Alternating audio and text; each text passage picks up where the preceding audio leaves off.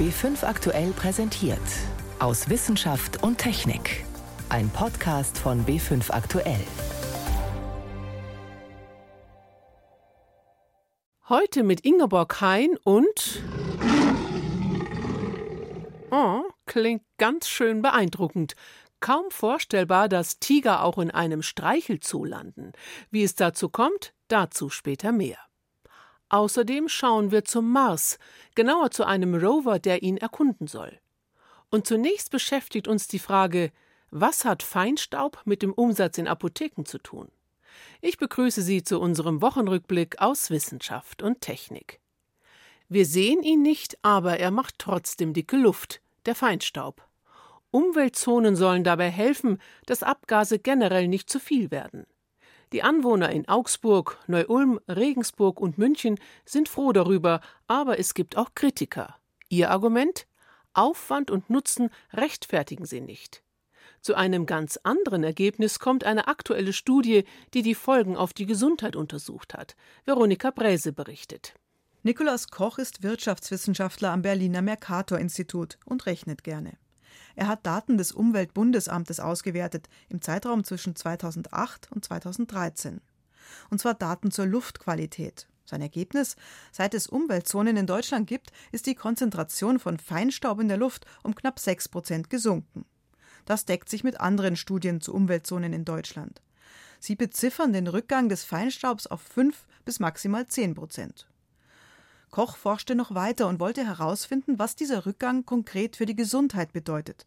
Also ob auch Ausgaben für Medikamente sinken durch die Einführung der Umweltzonen. Wenn wir dort auf Medikamentenverschreibungen schauen, die die Patienten bekommen haben, vorher, nachher im Vergleich zu der Kontrollgruppe, kommen wir insgesamt zu dem Ergebnis, dass die Umweltzonen in den deutschen Städten jährlich ja, knapp 16 Millionen Euro an Ausgaben für Medikamente eingespart haben. Kontrollgruppe sind in diesem Fall Städte, die noch keine Umweltzone haben.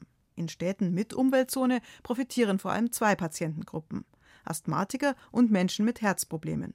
Denn deren Medikamente, also Asthmasprays und Herztabletten, werden weniger nachgefragt, wenn Luftschadstoffe zurückgehen.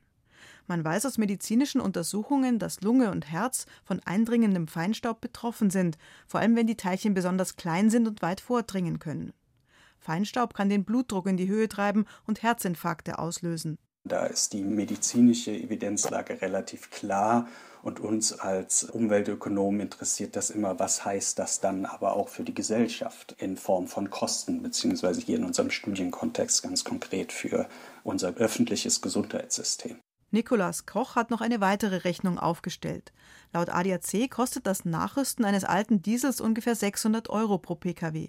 Geht man davon aus, dass etwa 200.000 Fahrzeuge in Deutschland nachgerüstet werden müssen, ergibt das Gesamtkosten von 120 Millionen Euro.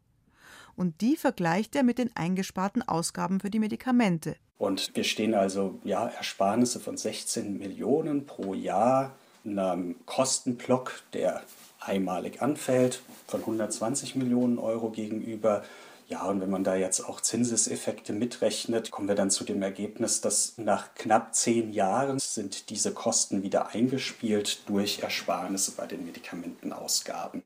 Das heißt, das Nachrüsten ließe sich theoretisch durch eingesparte Medikamente finanzieren. Es amortisiert sich nach knapp zehn Jahren.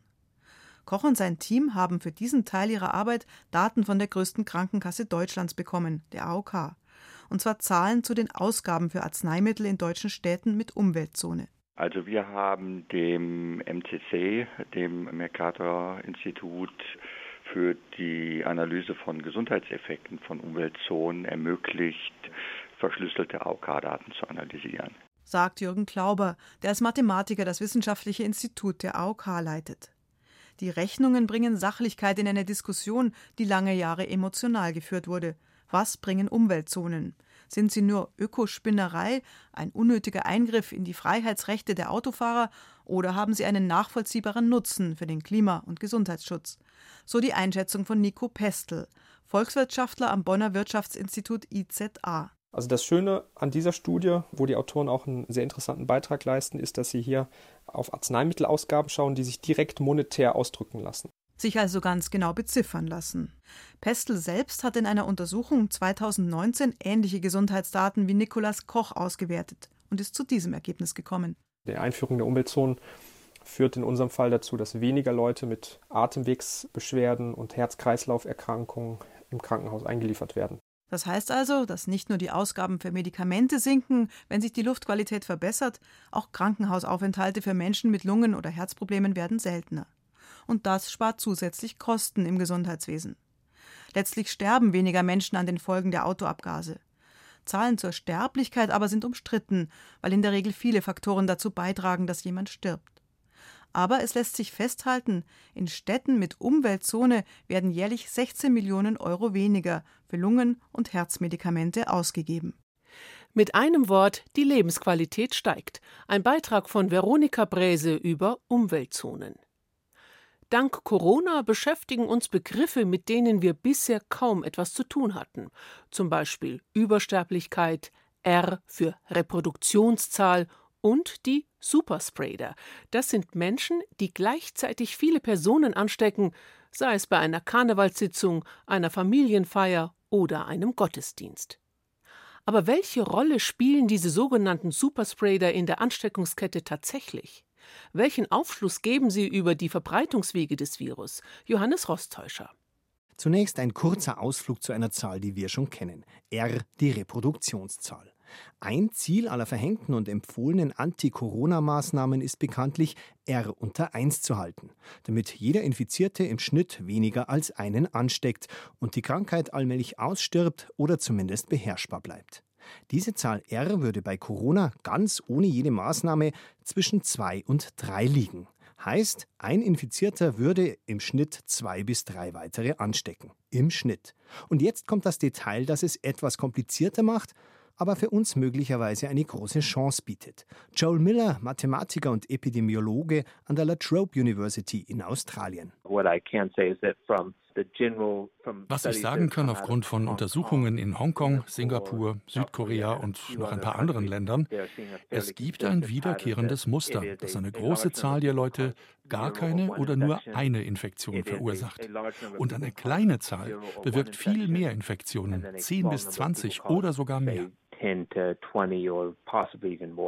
10 to 20 or possibly even more. Es gibt sie also offenbar, die Superspreader, die Patienten, die große Ausbrüche nach sich ziehen, auch bei SARS-CoV-2. Wie ausgeprägt deren Rolle beim neuen Coronavirus ist, darüber gehen die Berechnungen auseinander. Aber auf ein Maß können sich die meisten Fachleute einigen. 10 bis 20 Prozent der Patienten sind verantwortlich für 80 Prozent der weiteren Infektionen. Gleichzeitig steckt die Mehrheit der Infizierten, zumindest nach den derzeitigen Zahlen, nur einen oder sogar niemanden an.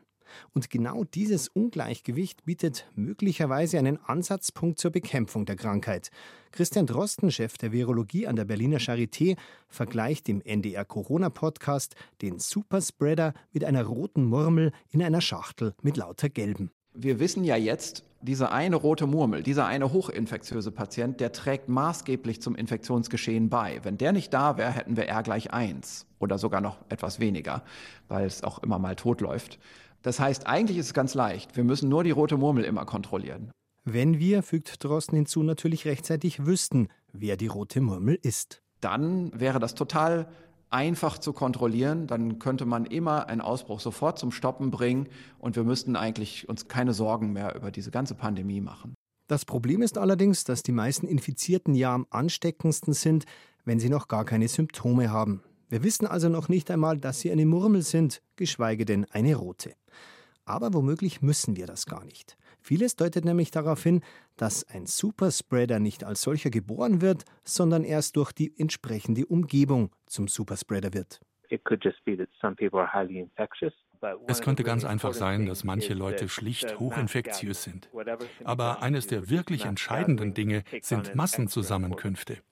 Es wird ganz besonders wichtig, Massenveranstaltungen mit allen Mitteln zu vermeiden. Wenn jemand hochinfektiös ist, dann hat er auf diese Weise vielleicht noch die Gelegenheit, zwei oder drei weitere anzustecken. Ganz anders, wenn man ihn zum Beispiel gleich neben 20 Leute stellt. Also müssen wir großen Wert darauf legen, Massenveranstaltungen zu vermeiden. So we need to place an emphasis on trying to prevent the mass gatherings. weil eben oft nicht der Infizierte für den Ausbruch entscheidend ist, sondern das Superspreading-Event. Das kann ein einmaliges sein, wie zum Beispiel ein großes Konzert oder auch eine Hochzeit. Aber auch regelmäßige Gelegenheiten, wie zum Beispiel Arbeiten oder Wohnen auf engem Raum. Da man aber nicht jede Zusammenkunft, die Arbeit im Schlachthof auf Monate verhindern kann, heißt es sofort eingreifen, wenn sich irgendwo ein Ausbruch abzeichnet, sagt Christian Drosten. Er nennt Japan als Beispiel. Dort wohnen fast eineinhalb Mal so viele Menschen wie in Deutschland. Die Zahl der bestätigten Infektionen und Todesfälle durch Corona beträgt aber nur ein Zehntel der unseren. Möglicherweise, sagt Drosten, weil so beherzt isoliert wird. Wir machen unsere Maßnahmen so, dass wir gezielt die Diagnostik einsetzen auf das Erkennen von Clustern. Und wenn ein Cluster da ist, dann machen wir keine weitere Diagnostik, sondern wir definieren sofort alle Mitglieder des Clusters als infiziert und isolieren die sofort. Das ist der Kern der japanischen Strategie und wir sehen den Erfolg. In solchen Fällen also nicht testen und dann isolieren, sagt Drosten, sondern sofort isolieren und dann erst testen.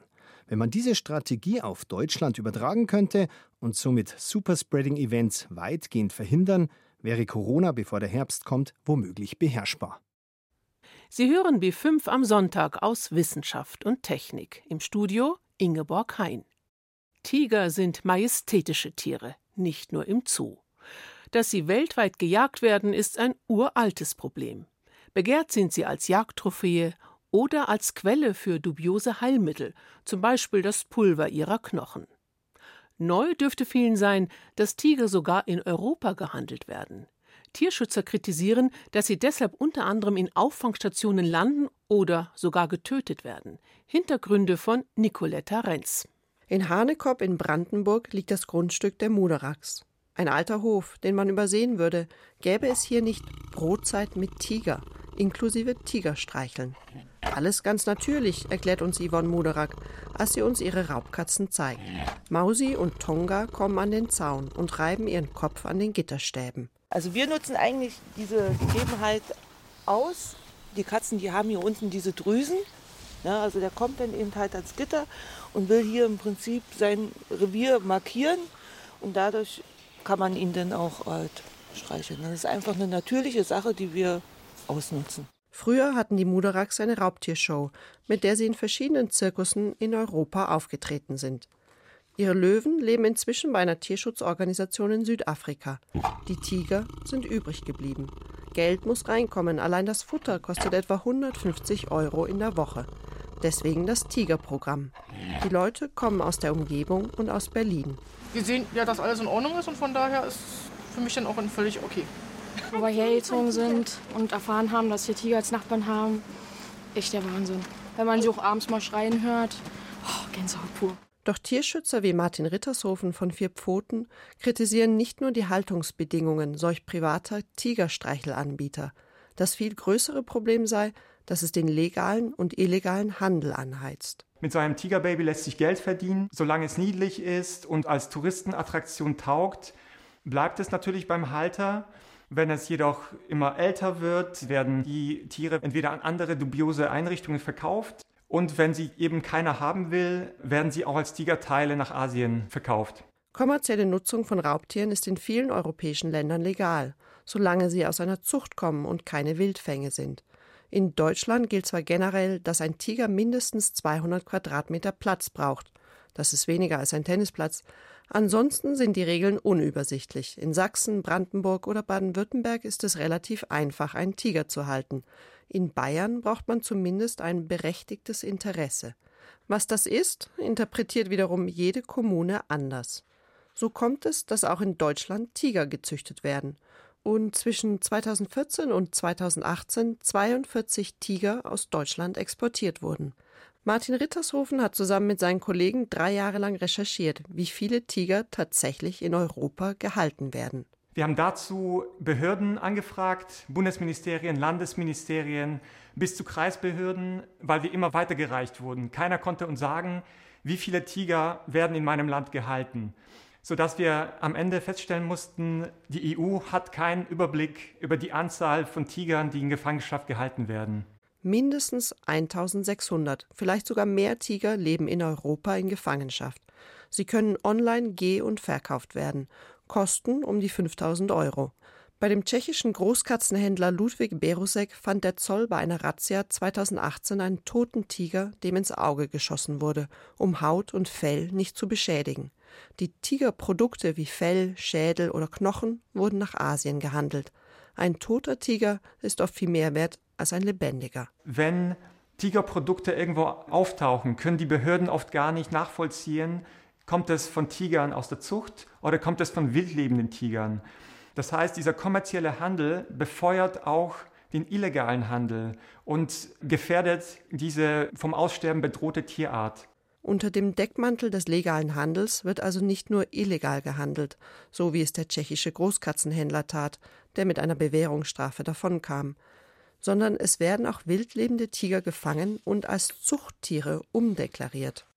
Deswegen haben Tierschützer wie Martin Rittershofen eine klare Forderung ein Verbot jeglicher Tigerhaltung in Europa. Ein Beitrag von Nicoletta Renz. Was ist der Sehnsuchtsort der Raumforschung? Zum Beispiel der Mars. Ihn zu erkunden ist eine ziemliche Herausforderung. Nicht nur, weil er so weit entfernt ist von der Erde, sondern auch, weil es schwierig ist, überhaupt auf seiner Oberfläche zu landen. Dabei gibt es so viele ungelöste Fragen. Hat es jemals Leben dort gegeben? Was können wir von ihm über unseren Planeten, die Erde, lernen? Grund genug also für die NASA, den roten Planeten genauer unter die Lupe zu nehmen. Am 17. Juli soll es soweit sein. Dann startet sie ihre nächste Mars-Mission Mars 2020. Mein Kollege Stefan Geier hat recherchiert. Stefan, manche mögen jetzt erstaunt sein. Weltweit ist das beherrschende Thema die Corona-Pandemie. Hatte das gar keinen Einfluss auf die geplante Mars-Mission?